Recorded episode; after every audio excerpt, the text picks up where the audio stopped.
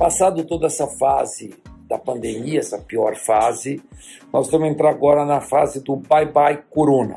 O que, que significa isso? Ele vai ter que sumir nossa, da nossa mente em algum, de alguma maneira, ou seja, ele vai deixar de ser um monstro, essa fantasia, para ser algo dentro da realidade, algo dentro do controle. Isso é muito importante para que a gente possa continuar vivendo, tá? Parece que o pico está diminuindo, eh, a tendência vai ser realmente diminuir a incidência de casos, mortes, etc, etc.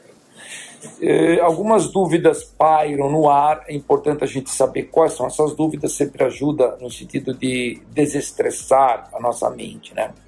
Eh, pode ser que o coronavírus vai ser uma doença insidiosa com pequenos episódios epidemias localizadas, que representam um perigo relativo, né? Uh, pode ser que aconteça aqui, não aconteceu com a gripe espanhola, ele simplesmente desapareça e suma da face da terra.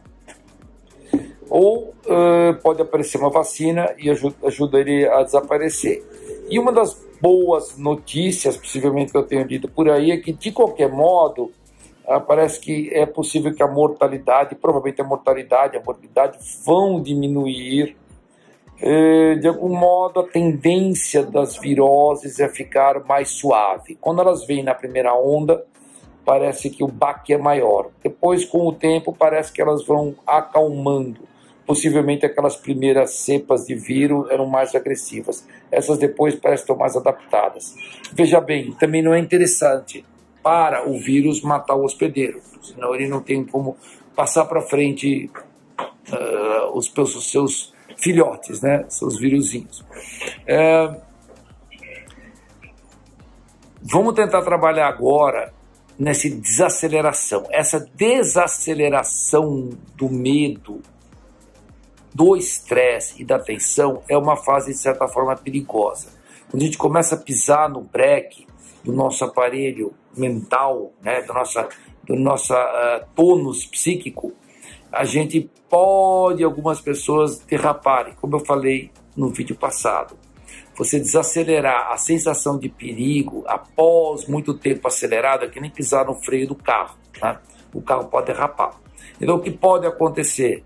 Eh, algumas pessoas podem aumentar o nível de ansiedade, podem ter, desenvolver pânico ou podem voltar episódios de pânico que tiveram no passado. E algumas pessoas podem desenvolver algum tipo de trauma. Tá? Eu me lembro na época, quando surgiu a AIDS, algumas pessoas pensaram, uh, incorporaram esse medo dentro dos seus outros outros problemas. Tá? Então pode ser mais um problema, mas na verdade eh, não é nada diferente do que já aconteceu. Né? Na verdade, é, são pessoas que já têm uma tendência a focarem no perigo, vão só mudar o foco. Né? É, é muito importante manter o equilíbrio nesse momento, manter sempre, que eu digo às pessoas que estão em tratamento, manter-se sempre em tratamento, não facilitar nesse momento e consultar sempre o, médico, se precisar trocar medicação, troque, vai ser um momento mais difícil, possivelmente até que um tempo atrás, eh, pelas razões que eu já, já expliquei. Então, boa sorte.